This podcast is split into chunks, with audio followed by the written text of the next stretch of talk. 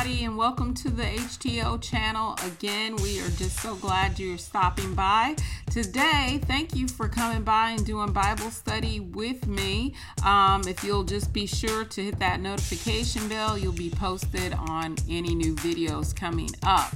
Um, again, we always start with what's our why, and that's just a way of just to identify when we know why we do something and then we notice benefits from it, we tend to stick with it, remain with it, remain committed to it. So that's our whole point. You know, it's found in Second Timothy chapter 2 verse 15 where it reads, "Be diligent to present yourself approved to God, a worker who doesn't need to be ashamed, correctly teaching or rightly dividing the word of truth." So we do what we do because we just know that we need it for our lives, we need it for the people that are in our lives, and so just reading God's word and communion communing with the Father is such a benefit. So if you're ready, let's get started.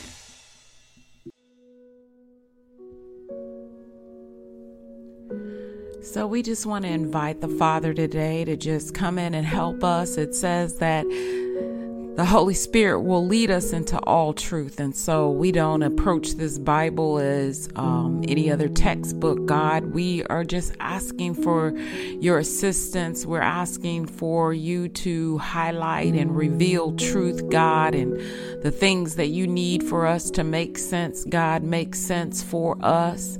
God, we just thank you and we acknowledge your word, God. We know that you said man does not live by bread alone but by every word that proceeds out of the mouth of God, that you send your word to accomplish and that it will not return unto you void, God. And so we thank you for your word. We thank you for your holy scripture. We thank you for the 66 books. We thank you for the prophets that has gone before us and the scribes and all that have take all the people that you have used, God to give us a word, to give us a guide, to show us how to live, how to live holy lives, pleasing and acceptable unto you, God. And so we just thank you, Lord, for your word.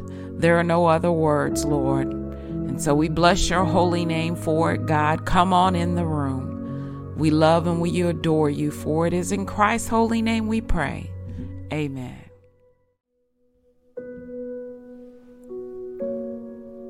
So, today, before we begin, we just want to start with worship. Right where you are, just if you can, just shut your eyes and just shut everything out.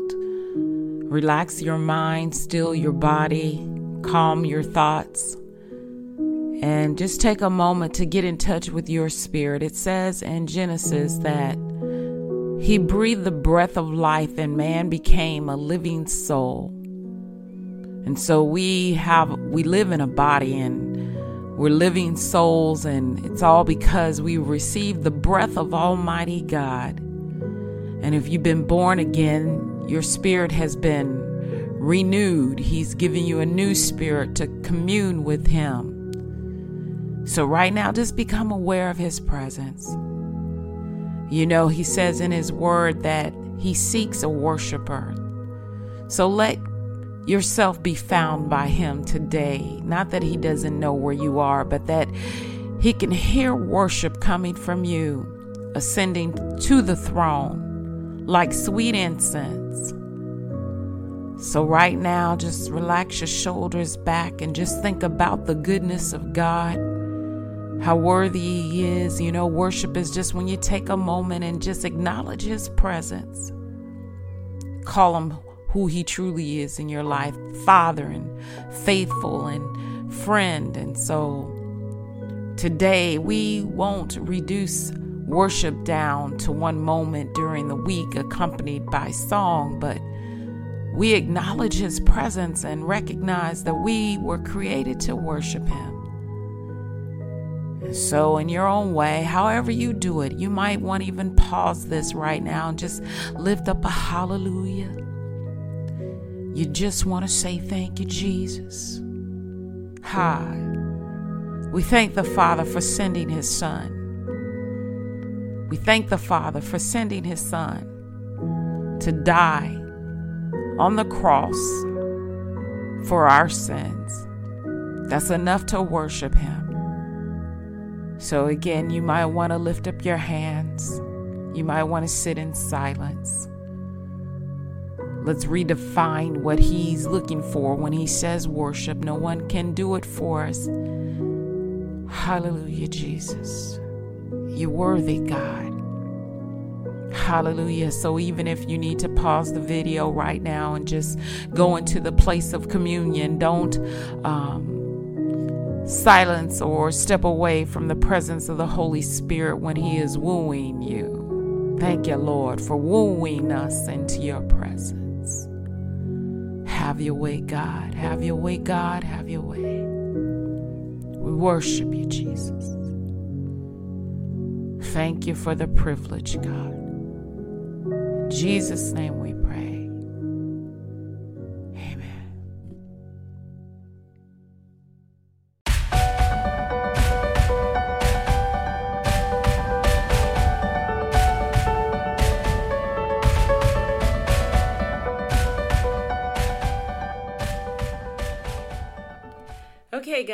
going to jump straight in. Again, we're going to focus on Luke chapter 12. Um, just let's just do this thing together. So, if you'll grab your study tools, everything you need um, to just jump straight in. Again, I'm using the Holman Christian Standard Bible. You can find that version, I believe, on Bible on all of them except for BlueLetterBible.org. So that's BibleHub.com and then BibleGateway.com or another app that you might use. So we're to do what we talked about in another previous video, and it's called SQ3R. That's Survey survey, question, read, recite, review. So, what do I mean by that? Before you start reading, what I normally do is actually just read through the chapter first, you know, without trying to take notes or anything like that. And actually, it depends on the day. Sometimes I'll just jump straight in. But usually, I found for me it's better when I just read it you know, in a simple translation, um, something that so I can just get the gist of what's going on. And then I'll go back and add notes, you know, and do whatever. And it might be a total different day that I do that. You can also listen to it like an audio um, if you have Audible or if you have the YouVersion app a lot of the translations have where you can listen to it.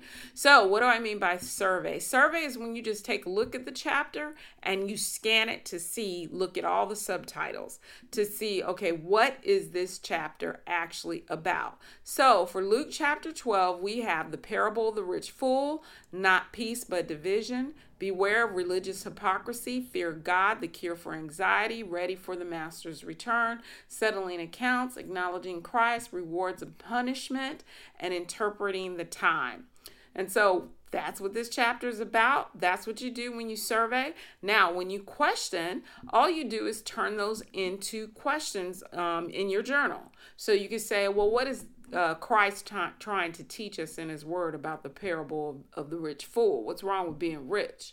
Um, what is why would Christ want peace? Not want peace? That doesn't seem right. You know why would He not want peace, but He wants division? And then beware of religious hypocrisy. How do I avoid being a religious hypocrite? What does it mean to fear God? How do I, if I'm experiencing anxiety, what do I do? It says the cure for anxiety. Um, how do I get ready for the master's return? What does he mean by settling accounts? Um, how do I acknowledge Christ? What are the rewards and punishment? Okay, and so if you look at that, that's what you're doing. You're sparking it off, you're perking up your own interest before you actually read. And you'll notice at the end, when you review, you should be able to answer all those questions. And that's a good marker to be able to tell you whether or not what you've learned. You know, you'll feel accomplished when you go through. All right, so let's just jump straight in. You'll see little squiggly lines and colors and all of that. That's where I'm encouraging you to highlight Again, you can highlight what you want to highlight, highlight along with me, write your own notes. I encourage you to pause the video. If the Holy Spirit is speaking to you, go ahead and journal that, drop that note uh, in your Bible, whatever works for you. So let's jump in with chapter 12. Verse 1 beware of religious hypocrisy. We're looking at that first um, subtitle that we actually surveyed. In these circumstances, a crowd of many thousands came together so that they were trampling on one another. So we get the scene. So it's really crowded. He began to say to his disciples first, Be on guard, on your guard against the yeast of the Pharisees, which is hypocrisy. There's nothing covered that won't be uncovered, nothing hidden that won't be made known.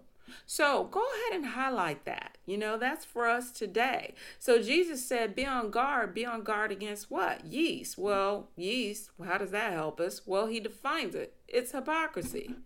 Okay? And then he goes on to explain there's nothing covered that won't be uncovered. In other words, if, if we are hypocrites, those things will come to light.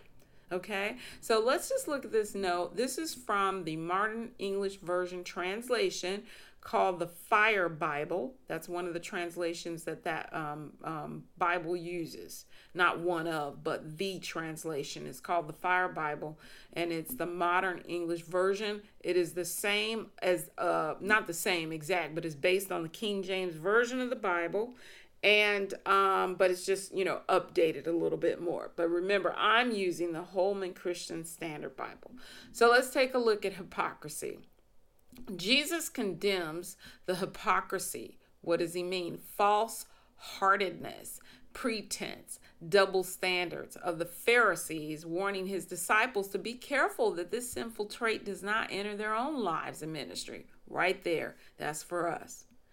Hypocrisy means acting as if you are what you are not.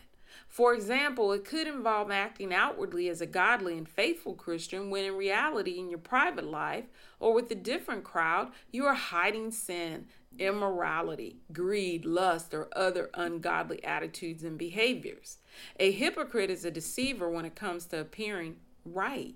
Since hypocrisy involves living a lie, it makes a person a partner. This is a strong statement, y'all, or co worker with Satan, the father of lies.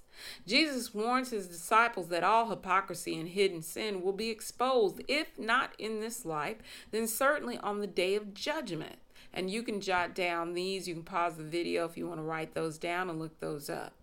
What is done secretly behind closed doors will be at some point openly revealed. This does not mean that confessed and forgiven sin will be brought against us. So check that out. It's not that we, you know, we're we sometimes fall short of the glory of God. We sin. So it's not that you are once you sin, okay, all of a sudden you're a hypocrite. It's when you're living that lifestyle, when you know that there's no repentance, when sometimes, you know, if we find ourselves hard-hearted, hearted, and we don't want to turn from um, warnings when God's warning us against something, when we're willful, you know, obstinate, stubborn.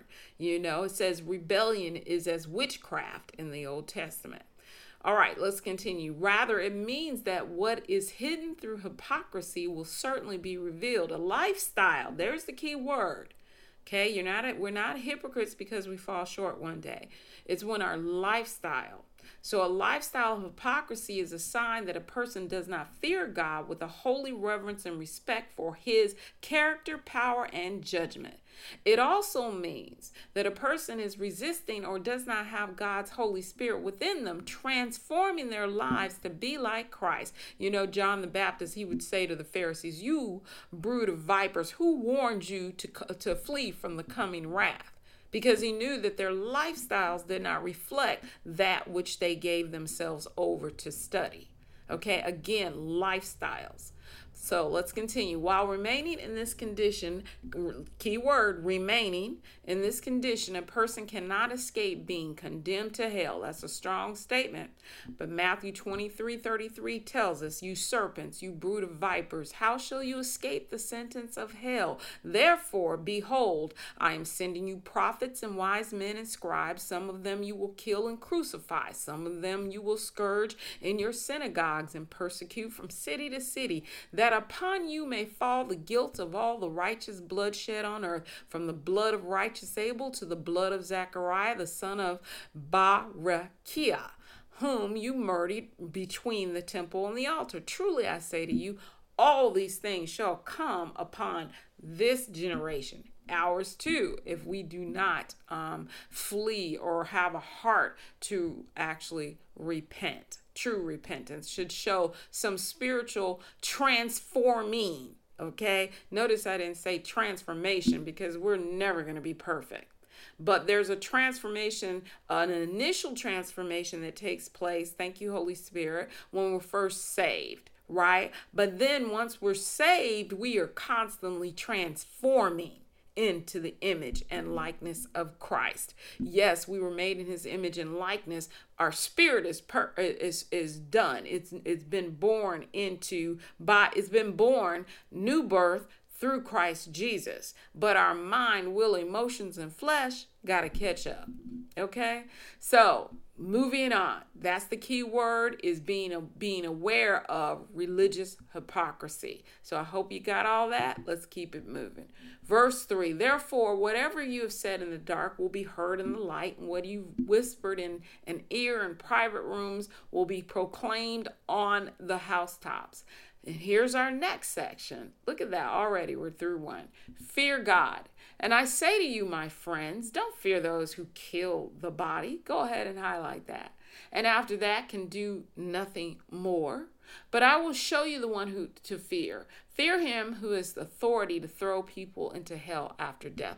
I'm reminded of, you know, it was such a tragedy in Columbine. And I, I apologize because I don't remember her name. And I saw the movie about it but I just, you know, the fact that she was a young girl and the stories, and excuse me if I get it messed up, but I was um, remember reading that she, you know, the the guy who did all the shooting or whatever asked her basically to denounce Christ, and she didn't. And then right after that, that's when he pulled the trigger.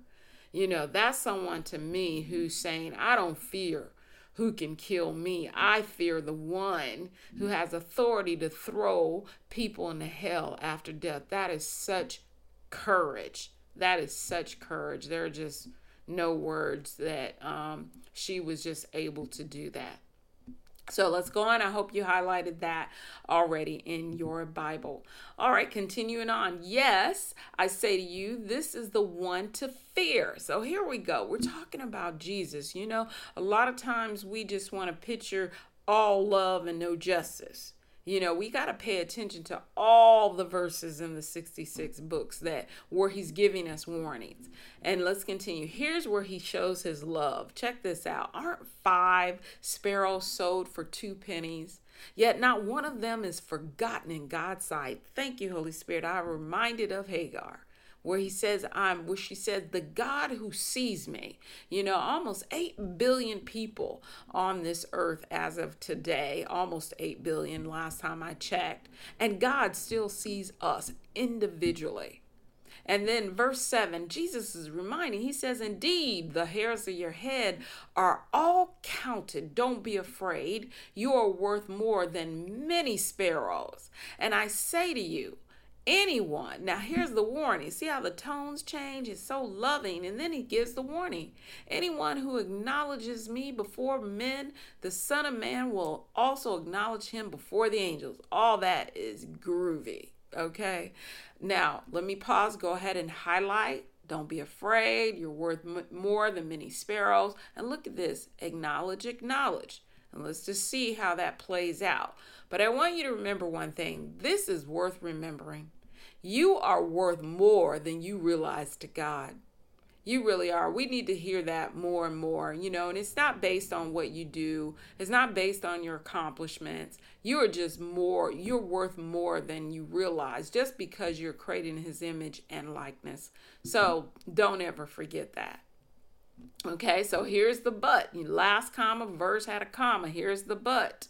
But Whoever denies me before men will be denied. Thank you, Holy Spirit. See, on the other screen, we saw whoever, let me go back so you can see that. Whoever acknowledges, whoever acknowledged him. Then here he changes it, gives us the opposite. But whoever denies me before men will be denied before the angels of God. Okay, so that's just straight. He's not playing around there. That's truth, and that's not going to change. Anyone who speaks a word against the Son of Man will be forgiven. So that's powerful. He's saying, I, you know, there's forgiveness if you talk about me. But the one who blasphemes against the Holy Spirit, go ahead and highlight that, will not be forgiven. So before we go on, we need to know well, what actually is, what does it mean to blaspheme? So remember, the New Testament's written in Greek, and so we have to look that word up in Greek. So it says to vilify, especially to speak impiously, to blaspheme, to defame, to rail, to revile, to speak evil. You know, a lot of times in the scriptures, Jesus, we're looking at events where the Pharisees and the Sadducees, and they're saying, Hey, what power do you do this by? And hey, don't heal on the Sabbath. And hey, you were casting out demons by the chief of demons himself, Beelzebub. Right? And so Jesus is saying, Hey, you can get away with all that. Go ahead and talk about me all you want to. But when it comes to who? The Holy Spirit, that won't be forgiven. So, in the sense of speaking evil of God, this word is found. You can pause and go ahead and write those references down. It denotes also any kind of cal- calumny, okay, calumny, one of those two, please forgive me, or evil speaking or abuse. Our Lord was accused of blasphemy when he claimed to be the Son of God. So, we already know that. They who deny his messiahship, they blaspheme Jesus. So, you know, Jesus saying, hey, that can be forgiven. But he's saying, but blasphemy against the Holy Ghost, let's look at those scriptures. You can pause if you want to, is regarded by some as a continued and obstinate rejection of the gospel and hence is an unpardonable sin. Simply because as long as a sinner remains in unbelief. So we're talking about the people who don't believe god. So when you don't believe god you are in a sense blaspheming against the holy spirit. You're calling him a liar right? So it says they remain in unbelief. He voluntarily excludes himself from pardon. That's the person who, who determines not to believe Others regard the expression as designating the sin of attributing to the power of Satan whose miracles which Christ performed, or generally those works which are the result of the Spirit's agency. What do we mean by that? Times when willfully. Now, you you know, most people if they're not aware of it, sometimes you might not even know that you're right up on the edge of it. But that's why we're learning so we can make sure. It's kind of like what my mother would teach us honey, if you ain't got nothing good to say, don't say anything all, at all. You know, we tend to go in and maybe going to church and the spirit is moving, and you know, that person might say, Oh, they pushed him down. Or did you see what they did? You know, or that was fake, right? That we just need to be quiet because if you really don't know, we are um, uh, uh, earthly beings. We're tripartite, living in a, on an earthly realm. So there's things in the spiritual realm that we don't or aren't always aware of and seeing. So rather than scoot up to the possibility of speaking incorrectly, it's just best we just hush. That's for me too. Okay. All right, moving on. Verse 12 For the Holy Spirit will teach you at that very hour what must be said. So, right here, this does not mean, again, like he's teaching, Jesus is saying back then, right? He's talking to the apostles because he knows all the things they're going to go through. And he's saying, hey, don't worry about what you're going to say. The Holy Spirit will give you what you need to say. This does not mean there are people who have said, okay, do I have a clarity to say this right, Jesus? Okay, so without insulting, here's what we want to do. We don't want to use this to say that, oh, okay, well, for instance, if we're ministers, well, I don't have to study because the Holy Spirit's going to give me what to say in that hour. And that's not saying He won't give you what to say. That's not saying that you could probably sit down and study and go up there and preach and He change everything. So there's nothing wrong with that. But what we can't do is use that as an excuse to not study to show ourselves approved a workman that need not be ashamed, right? And so, yes, he will teach us. That does not mean that a person who sits down and studies and gives themselves over and invites the Holy Spirit to help and teach and guide them while they're studying before a sermon or just for their own personal Bible study, that person is still able eh, they're they're not cheating in a in a sense. You know, I've heard some who believe, well, you know, hey, you're doing it and you're just supposed to rely. No, that is God is not the type of God that is he's against preparation, especially when it comes to his word. Okay? So, verse 13. Now we're already done with that. So we're already at the uh, next section. So highlight the Holy Spirit will teach you. Again, that's a life principle that we can use, you know, that He will teach us, just like He's teaching us right now, teaching us when we're studying the Word, you know, teaching us when He uses another person to speak to us in our lives. Okay, verse 13. Now we're in the other section that we surveyed the parable of the rich fool. So, verse 13 someone from the crowd said to him, Teacher, tell my brother to divide the inheritance with me. Y'all, check that out. That is just hilarious to me. I always visualize, you know, Jesus, he's going around, well, not always, but he's in this crowd and, you know, he's busy, he's healing, and somebody just roll up on him, Hey, yo, Jesus, could my brother owe me money? Right? But, you know, it's kind of funny. So here Jesus replies to him and he says, Friend, he said to him, Who appointed me a judge or arbitrator over you? He then told them, Watch out and be on guard against all greed because one's life is not in the abundance of his possessions. Go ahead and highlight that. Now, note what it doesn't say. There's no one here that says that you can't have possessions. It's when the possessions possess us, right? Um he, he's saying your life is not in it. That's not saying that we we shouldn't we can't have possessions. Um you know i know many come against the prosperity gospel. I'm not going to get all in that. We just read our word and locate um, where we stand on that and our belief system regarding that um, but when I look at this, I see that Jesus is not preaching against possessions. He's preaching it when we base our lives on the accumulation of possessions. Okay, so let's continue on. Verse 16. Then he told them a parable. A rich man's land was very productive. So here we go. We're going to get the lesson. He made the statement don't let your life consist of an abundance of things. And then he says, A rich man's land was very productive. He thought to himself, What should I do since I don't have anywhere to store my crops? I will do this, he said. I'll tear down my barns and build bigger ones and store all my grain and my goods there. Then I'll say to myself, you have many goods stored up for many years. Take it easy, eat, drink, and enjoy yourself. All right, so again, don't look at the fact that he had possessions or that he was rich. Just look at his attitude behind all of that. All right, look at verse 20. But God said to him, You fool, right? So his attitude is what makes him a fool, is not his possessions. Because you can be poor and be a fool. You can be rich and be a fool. You can be middle class and be a fool. Possessions don't make you foolish. It's what's in our heart. It's our mindset. It's our mind, will, and emotions. It's our flesh. So it says, This very night your life is demanded of you, and the things you are prepared, whose will they be? That's how it is with the one who stores up treasure for himself. Here's the conjunction. Go ahead and highlight it.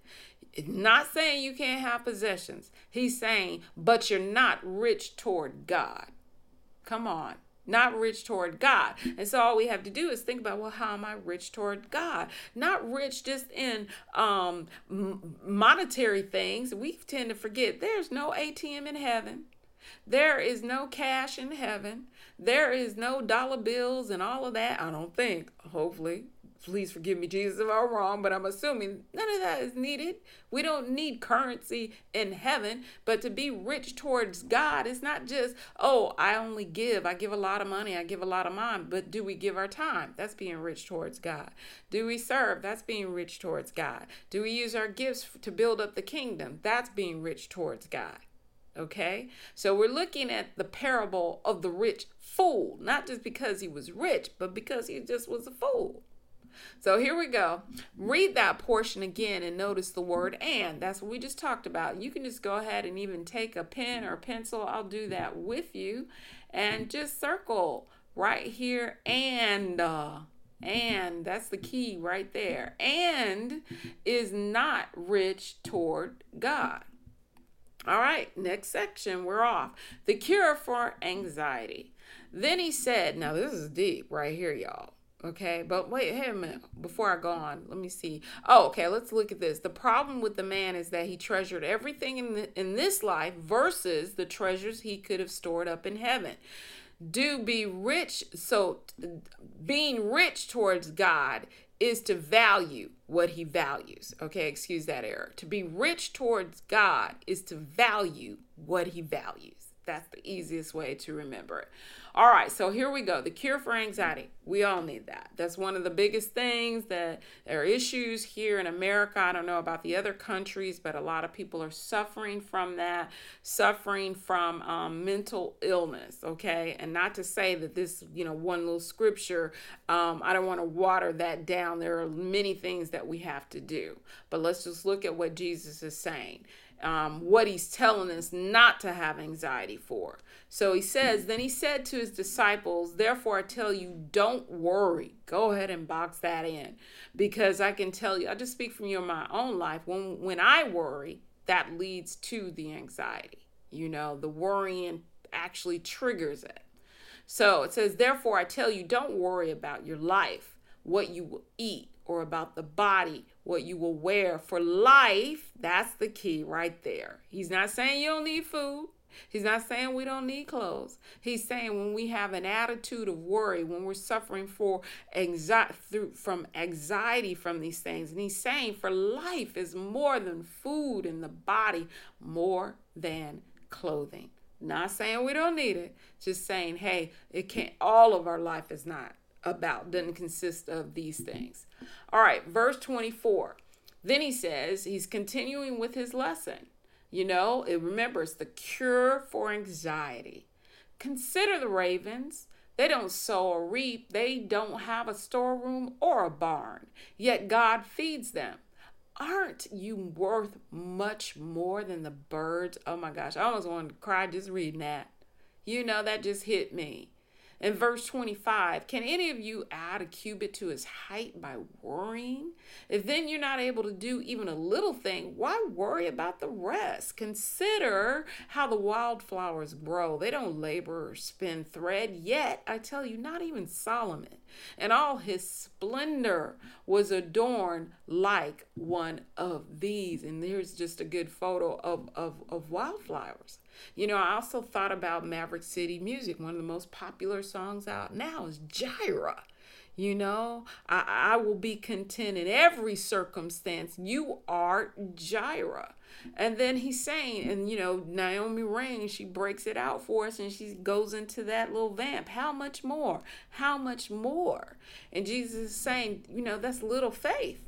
That's little faith when we're anxious. Now, again, we're we are, we are a living soul. We um, live in a body, and we have a new regenerated spirit. And so we do have to still deal with the mind, will, and emotions because we're progressively learning how to walk this walk. We don't just fall out of bed after being saved and all of a sudden everything goes away. We have to learn these things. That's why we're reading the word, getting counsel from the voice of God. And so if you are being anxious, I'll share a scripture out there that, you know, helps a lot for me, even Philippians, I believe, 4, 6, and 7. Be anxious for nothing but by prayer. You don't even have to go any, any further because just manage the first step. Whenever you feel yourself becoming anxious and anxiety creeping in, and then sometimes you can be so anxious that you can't get around to praying, then you need to have that support group that that you can text and say, Hey, I'm feeling it. I'm feeling it. I need you to just lift up a prayer for me. Now, I got a few of my girlfriends that I say, Look, yo, if I just say 911, you know what to do right? And you could even do a code. You could say, hey, when I put uh my birthday in, that means I don't want to go in no long drawn explanation. I just need you to pray and I'm feeling anxiety. Okay, so that's how we help and support one another. So let's continue with verse 30. For the Gentile world eagerly seeks all these things, and your father knows you need them. So he's saying, hey, we, we need them, but we don't seek them. And then I love that. He's saying that's the Gentile world. You're, a, you're a new believer we are royal priesthood, a holy nation. You know, I was thinking about this morning. I said, you know what, God, I had to realize, I had to remind myself when you royalty, you inherit things. When you're royalty, you don't, you know, the queen, She's not laboring. I'm not saying that we shouldn't work, so let's not get that out of balance. But, you know, you know, part of the curse was the fact that we had to labor for our provision. You know, not saying we don't have to work because remember Adam was working before the curse, but the curse was the fact that you had that he had to labor to eat. So Jesus is saying if you have a lot of you just need to know, have faith, I will feed you. I will feed you. That's when, you know, for instance, when you go to your mailbox and there's something like Hello Fresh and it says, hey, 10 meals free. All you got to do is put this code in on the computer and you will have 10 meals free. So a lot of times we don't want to recognize um, you know, his miracle hand because we see it and then we sometimes take it for granted and don't realize, oh my Lord, that was Jesus right there. That was Jesus. So, okay, moving on. So, verse 30. So, if you haven't highlighted, go ahead and highlight how much more. Hit you some Maverick City. Listen to Naomi Raine uh, when she pulls that in for us. Um, and little faith, we just pray against our faith being um, attacked by the enemy. All right, let's go ahead.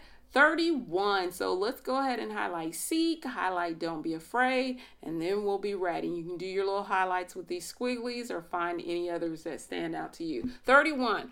But seek his kingdom right here. So he told us stop worrying. I know you need need this stuff, but seek your kingdom. Seek seek my kingdom. Cross reference Matthew 6 33.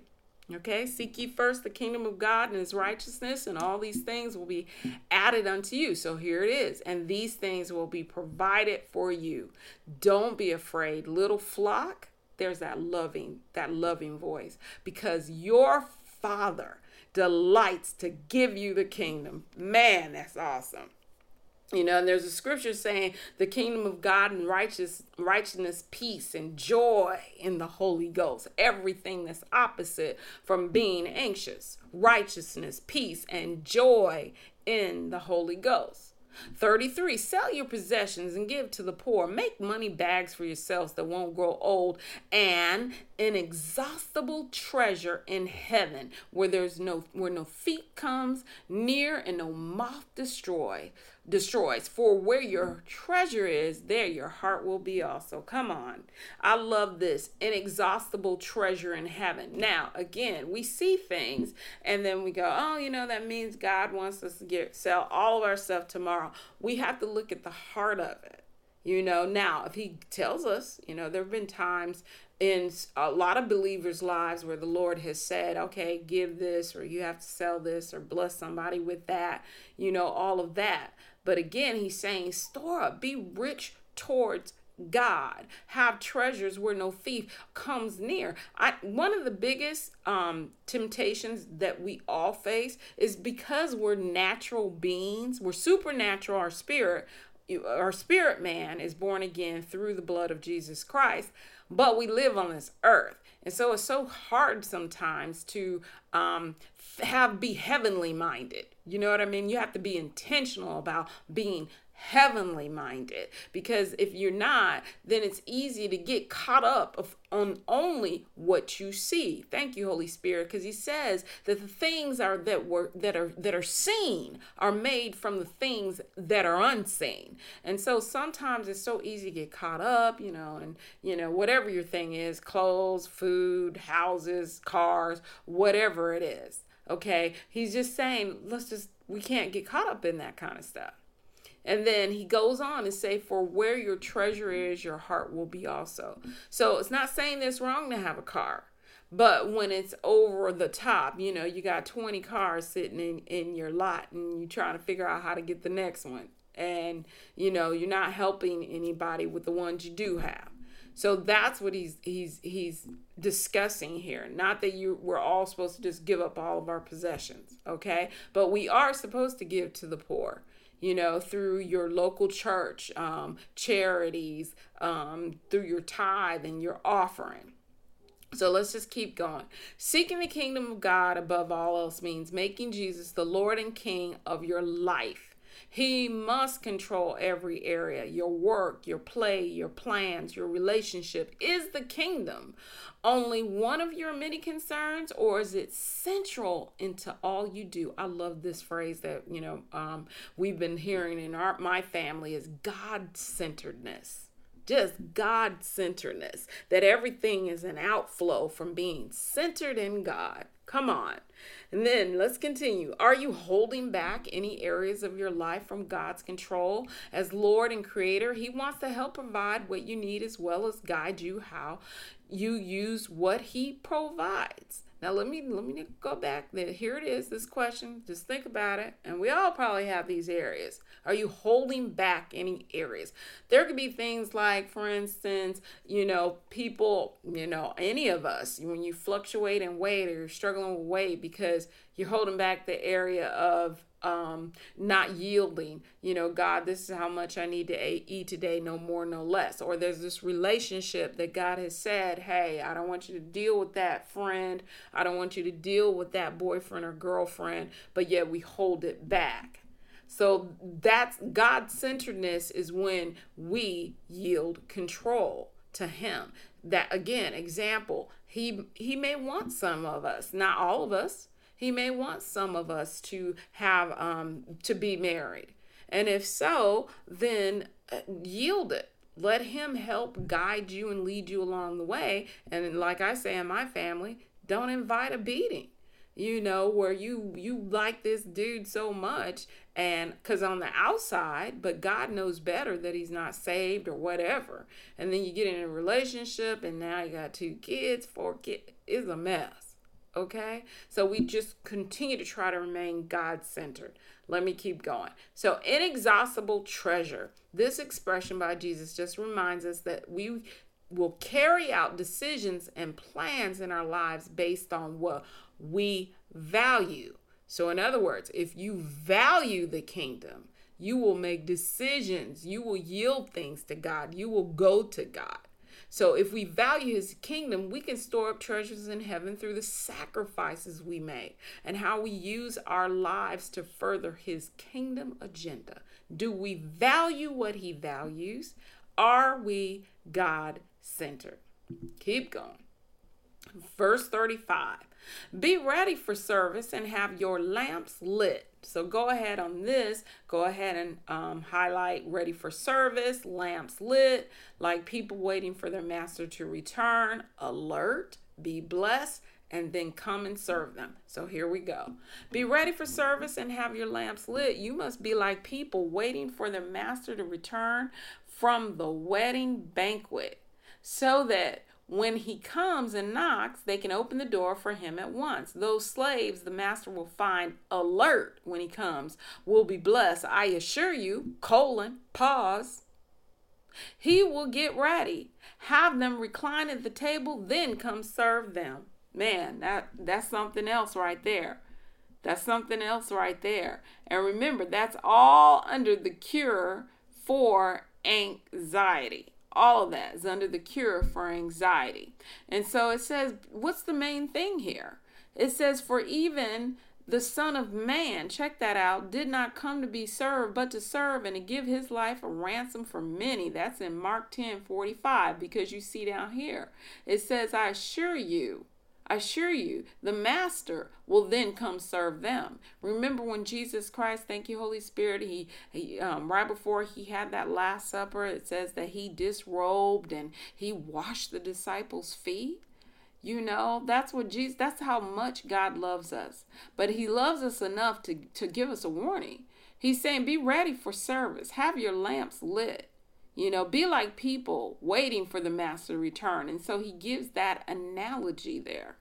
So, question when you hear the phrase, have your lamps lit, what do you think Jesus is trying to teach us? So, I'll let you go ahead and answer that in your journal if you want to pause the video. Let's take a note, look at the Fire Bible notes, okay? Dressed and ready for service. Concerning the Lord's return for his people, the New Testament church believed it was near and could happen at any time. I was told yesterday in my family that um, supposedly, I guess Christians now, their level of anxiety, man, this is right on time, is going up because they have something called rapture anxiety. So, in other words, you know, they think the world's coming to an end soon, and so they're suffering from anxiety. And so, I was thinking, you know, when my family member mentioned that, I was like, well, that's an oxymoron. If we're Christians, that's the one thing we shouldn't have anxiety over because we know where we're going. So, I can understand it if unbelievers have anxiety, but why why Chrissy Christian having anxiety? I'm not, you know, saying any specific person, but no, that's where we rejoice. So, you know, I think the anxiety can come from like, you know, um, towards in the Bible where he talks about woe, woe, and having to live and see some of the things that we see, some of the evil, you know, that's the stuff that stirs it up. Um, but but when he comes back for the rapture, no, that's where we rejoice. Okay, so this was the attitude Jesus desired because it kept his people prepared and living right. There it is. If we are prepared and living right, we don't have to worry about being anxious about the rapture. Now, there may be some other things, but not that. From the time Jesus left the earth to the present, he calls all of his followers to be spiritually ready at all times as they wait for his return. Number one, Jesus' followers must be so attached to him as their greatest love and treasure that their deepest hope and longing is for his return. See, that's the opposite. We're longing for his return, not being anxious about it. They must be spiritually dressed, for example, living with his character traits and serving his purposes and ready as they wait for the uncertain time of Christ's coming. Christ could come at any time, so we must be waiting and looking for Christ himself, not for a series of signs or end time events that might begin at any time. Okay, verse, and this is a note on verse 38 it will be good for those servants. So you see that. You're going to see that on the next screen. A special blessing is in store for those who are completely faithful to wait and watch for their Lord's return during the time between his ascension, when he left the earth, to return to heaven, and his second coming. So I was thinking of the Holy Spirit remind me of when he would he told uh, the disciples his inner circle he said stay here watch and pray. The spirit is willing but the flesh is weak. Right? So it's the same thing kind of like us, you know, we watch and pray. The spirit is willing but the flesh is weak. There's sometimes where our flesh may want to act up and cause us to be anxious because of things, but the spirit is willing willing to be reunited with the Father, the Son, and the Holy Ghost in the heavenly realm. We already reunited reunited with him here on earth, but it's going to be something else when we get up there. So keep going. At this time, that special blessing includes God's presence right there. This time, we still have His presence and we have the care through His Holy Spirit. It's just going to be a little different, but we still have Him here. We still have a promise here. Golly, we still have the promise of the Father here. We still have the promise of the Son sitting on the right hand of the Father, interceding on our behalf, ever looking to make intercession for the saints. Come on, come on, come on. I mean, again, I could just shout over that. So, verse 38, that's that blessing that they're talking about. So, let's continue. Go ahead and highlight that you do not expect. If he comes in the middle of the night. So, again, it's who? It's that master that Jesus was talking about. If he comes, now here's the warning, in the middle of the night or even near dawn and finds them alert, those slaves are blessed. Come on. That's why we, as the, again, the rapture, those slaves, us, Christians, followers, we're blessed.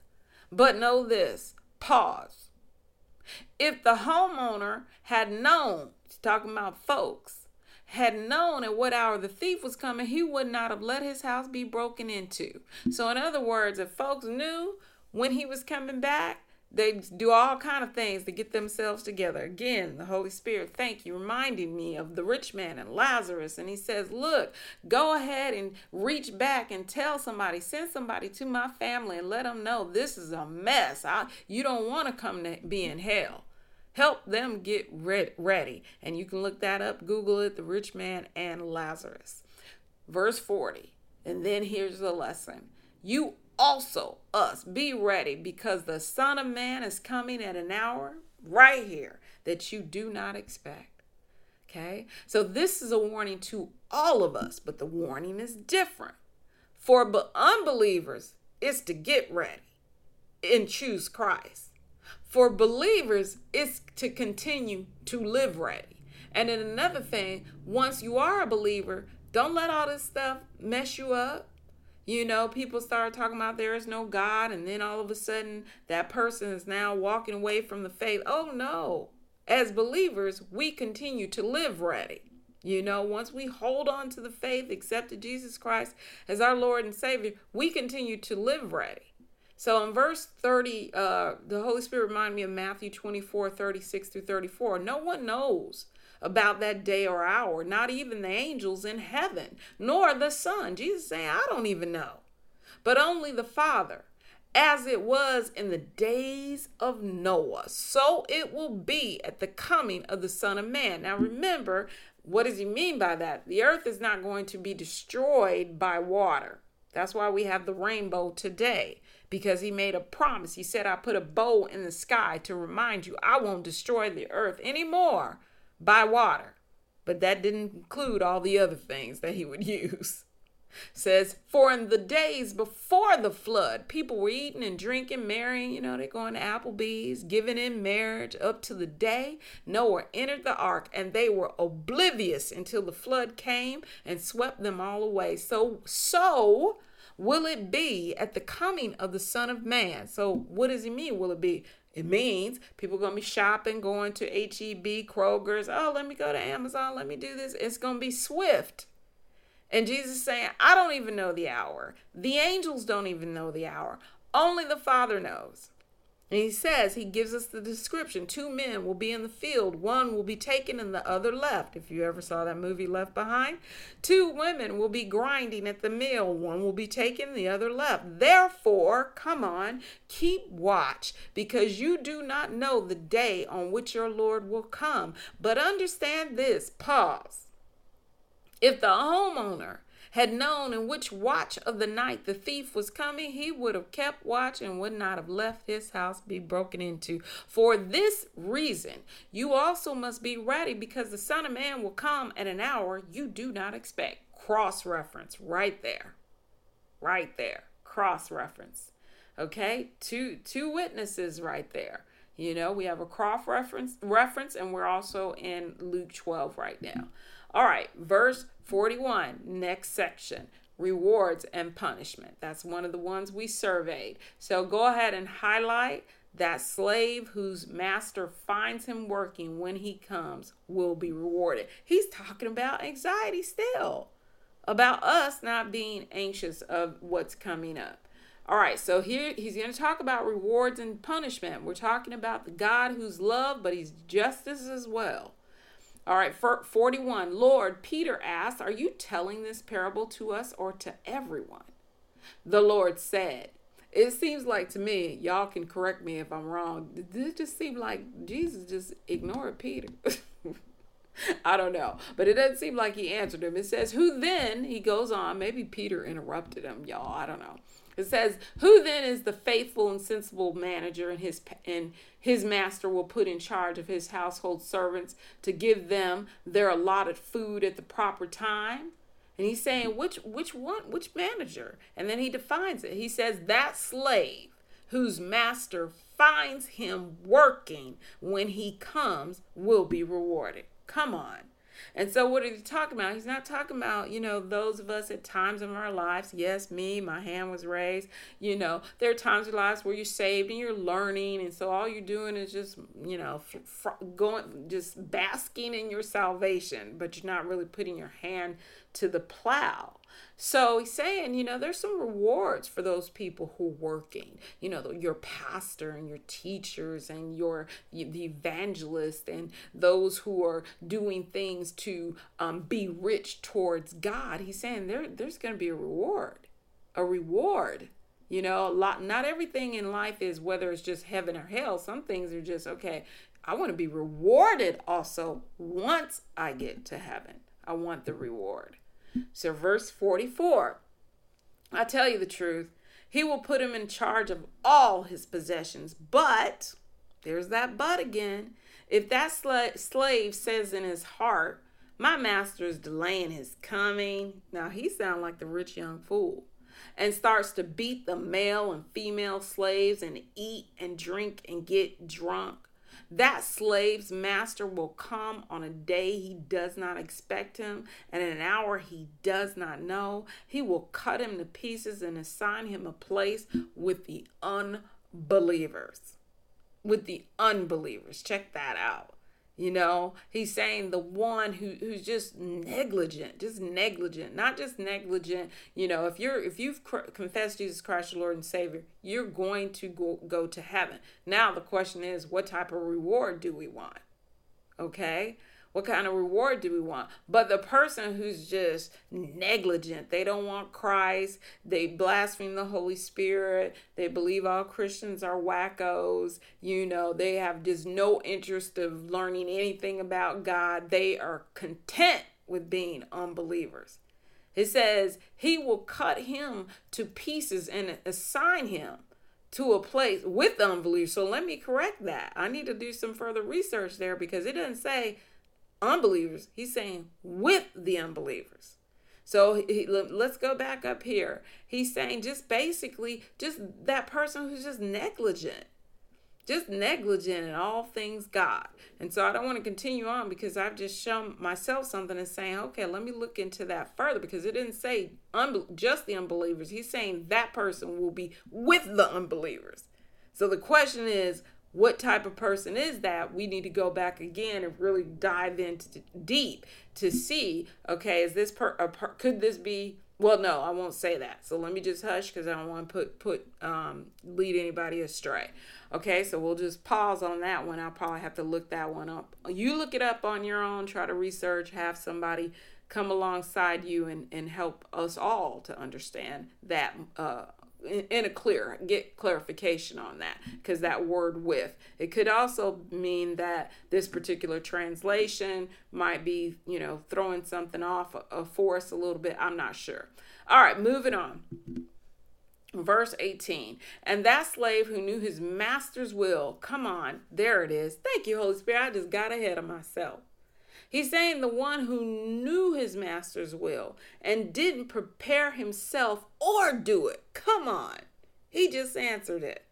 Will be severely beaten. So that's the punishment. Doesn't mean that you're not going going in because you have a lot of people. Look, thank you, Holy Spirit. Remember the thief on the cross? He didn't do anything. I mean, he, he was a thief up until the last minute. And Jesus said, This day you'll be with me in paradise. Now, what reward he got? I doubt he got a high reward because he spent most, I mean, that wouldn't even be fair.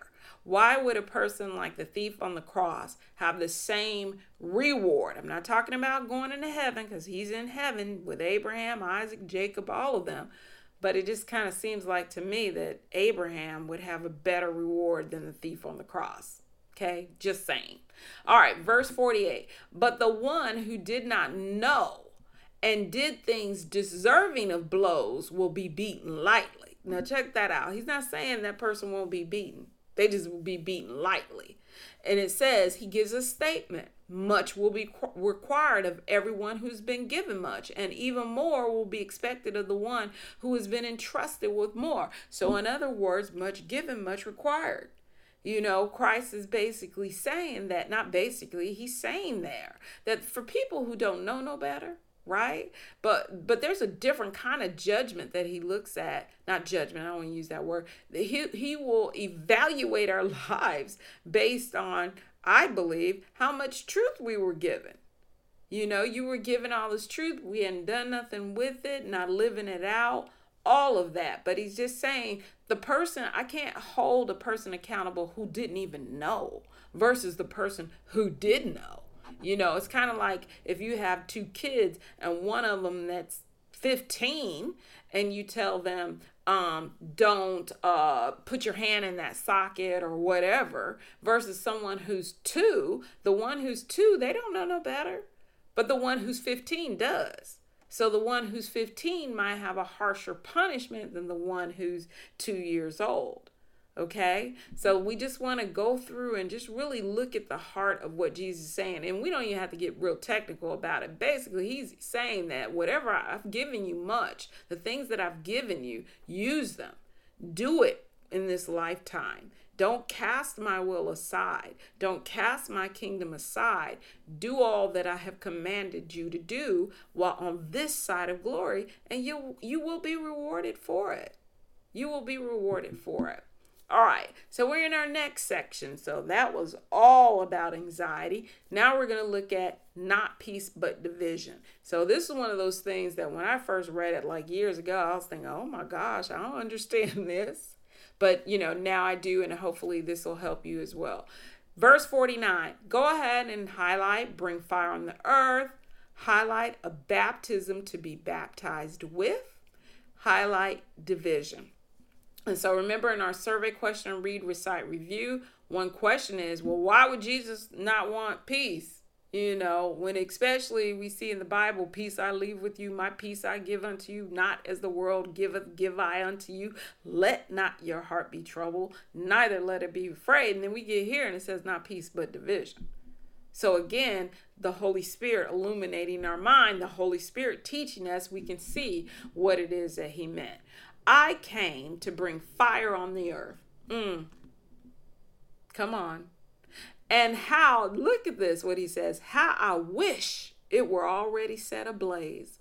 But I have a baptism to be baptized with, and how it consumes me until it is finished. So, let me keep reading first. Do you think that I came here to give peace on the earth? No, I tell you, but rather division. From now on, five in one household will be divided three against two, two against three. So what do we, what do we mean here? You know, here he, what does he mean? What does his word say? First of all, when we see fire in the scriptures, that can indicate a lot of different things. So we got to see it in this context. When we look at this, it's he's saying judgment, some fire right? And then he goes on to say being baptized with be the baptism to be baptized with. So here again, words have a different range of meanings. When we see baptism here, we can't be thinking, "Oh, he's talking about water." he's not talking about that. So we'll see in a minute exactly what he's talking about. But he's saying it's consuming me until it's finished. So, in another words, this is not just water baptism. We'll see in a minute what that actually means. And then division. Why would he want division?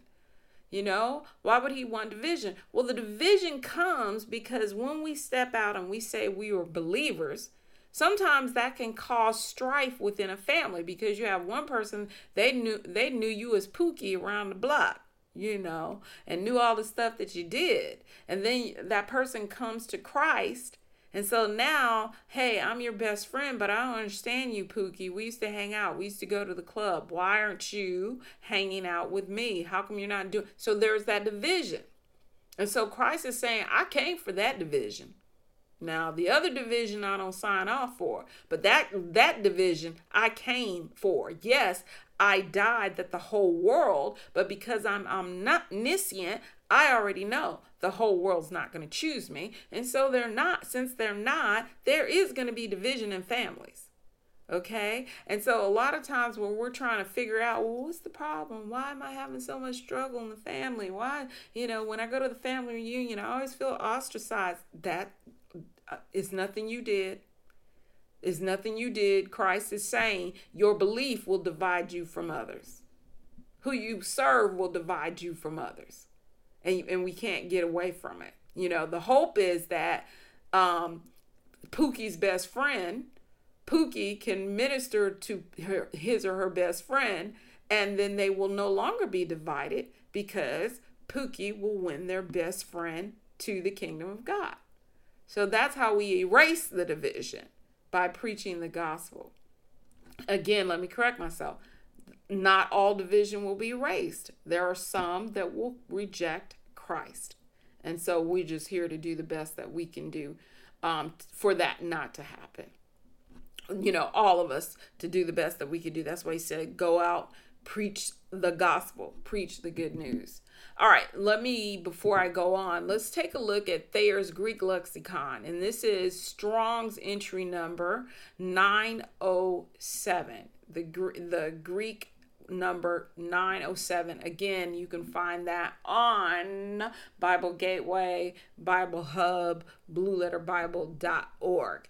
And so it's baptizo, and that means to dip or sink. And then here's the transliteration into English B A P T I Z O. There's the phonetic spelling, and then the definition to dip or to sink. So here we go. So this is when we have to, you know, try to use because words have a range of meanings.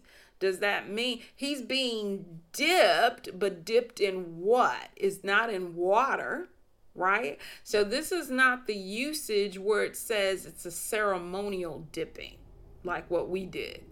Here's the definition of another usage for the same word to be overwhelmed with calamities of those who must bear them.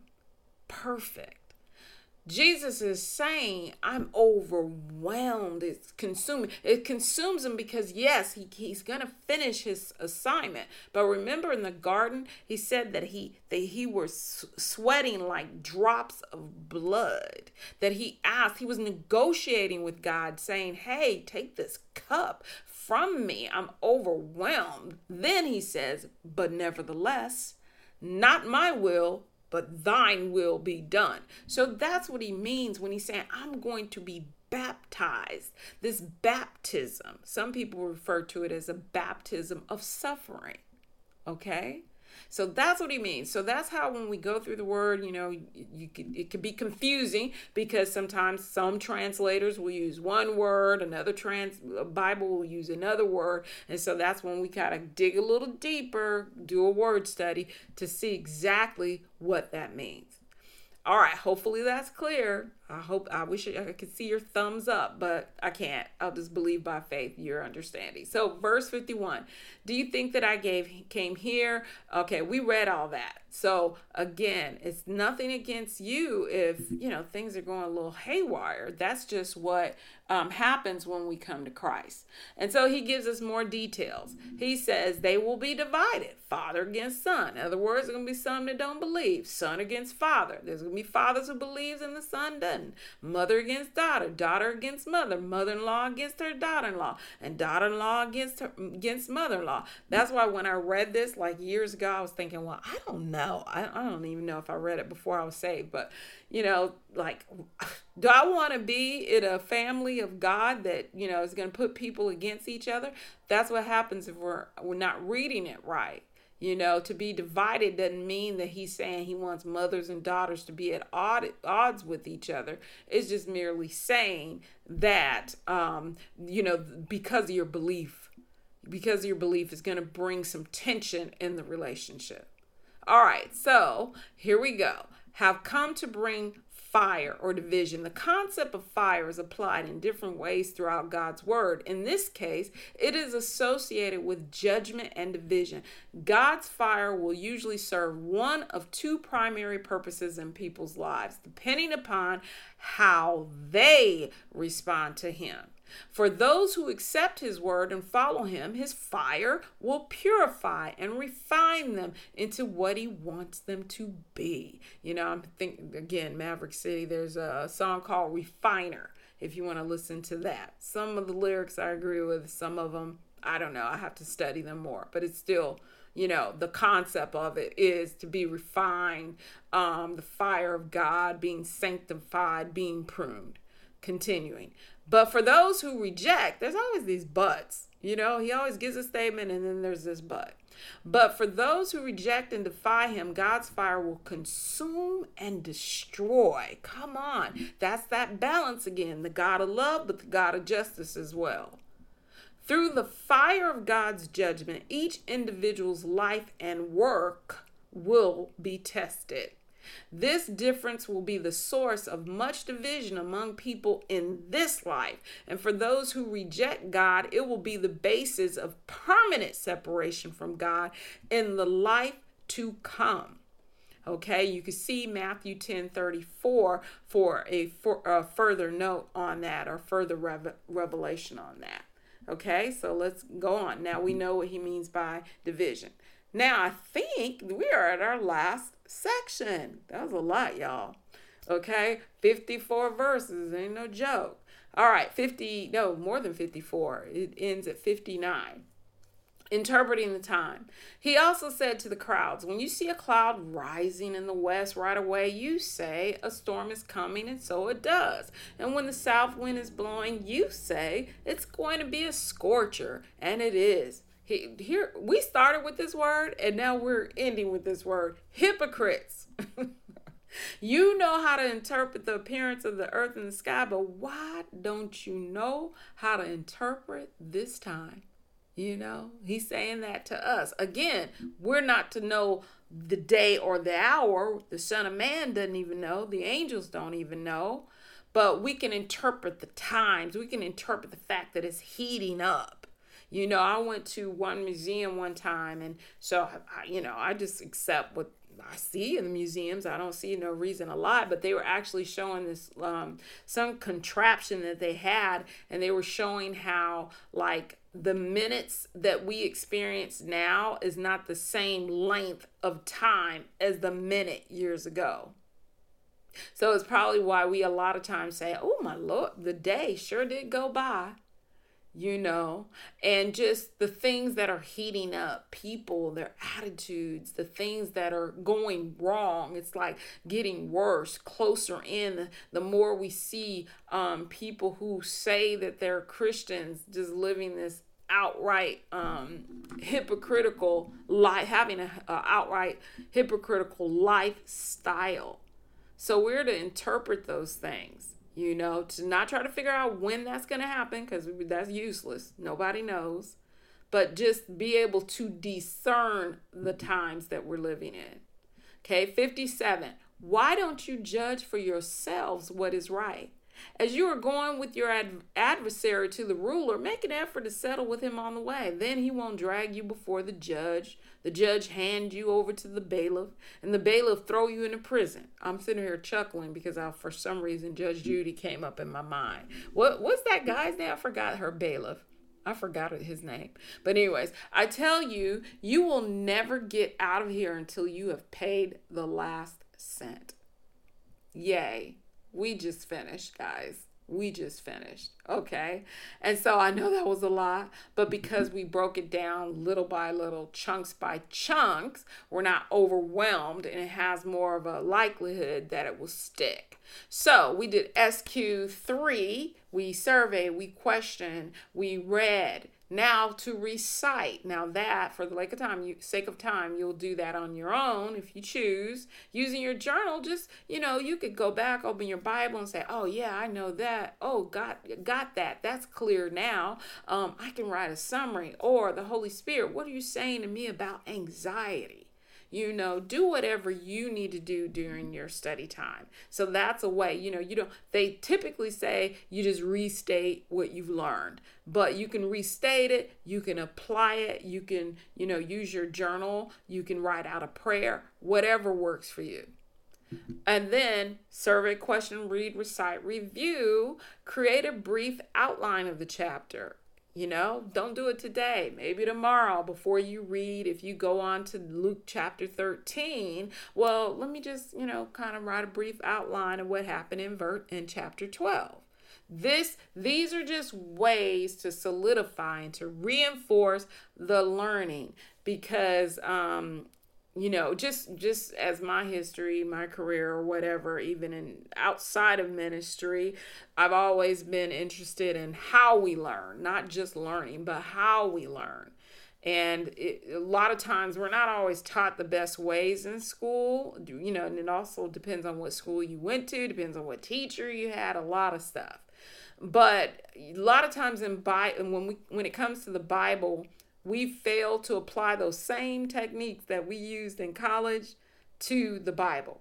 You know, then we wonder why we don't know anything. And I'm putting we up there.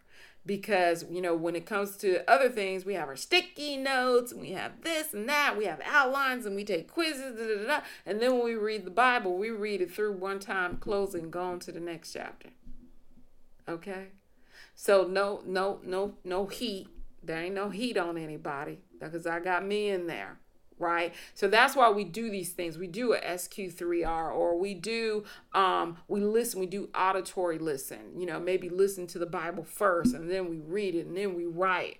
All of those things help to reinforce it because again god left his holy word here for us to study so that we can show ourselves approved so that we can walk in a way walk in a manner that's pleasing to the father we do our best so I hope you were blessed by that. So let's get ready to close this out.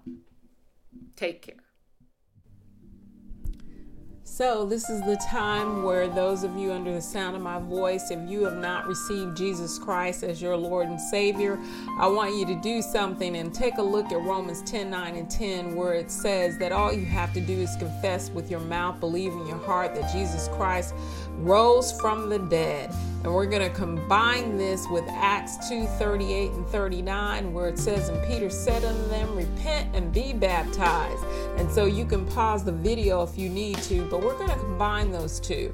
This is just a time where you just repeat after me and say, Heavenly Father, I want to just thank you, God for inviting me to your table, God. I thank you, Lord, for sending your son. I believe that Jesus Christ died on my behalf. His blood was shed on my behalf, Father. And as a result of that, God, I'm confessing with my mouth, I'm believing in my heart that you raised him from the dead.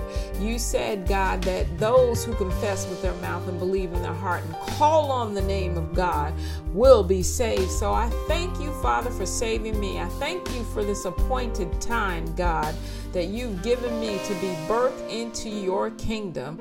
Lord, I believe that you died for me. I accept the blood sacrifice of Jesus Christ. And you said in your word that this is for the forgiveness of my sins, and the promise is for me and my children. So, God, again, I accept the invitation today. I confess with my mouth, I believe in my heart. Help me to just make that Holy Ghost transformation in my life. I repent, and because of that, I will also do what I need to do, whatever I can do to be baptized. Thank you, Lord. In Christ's name, amen.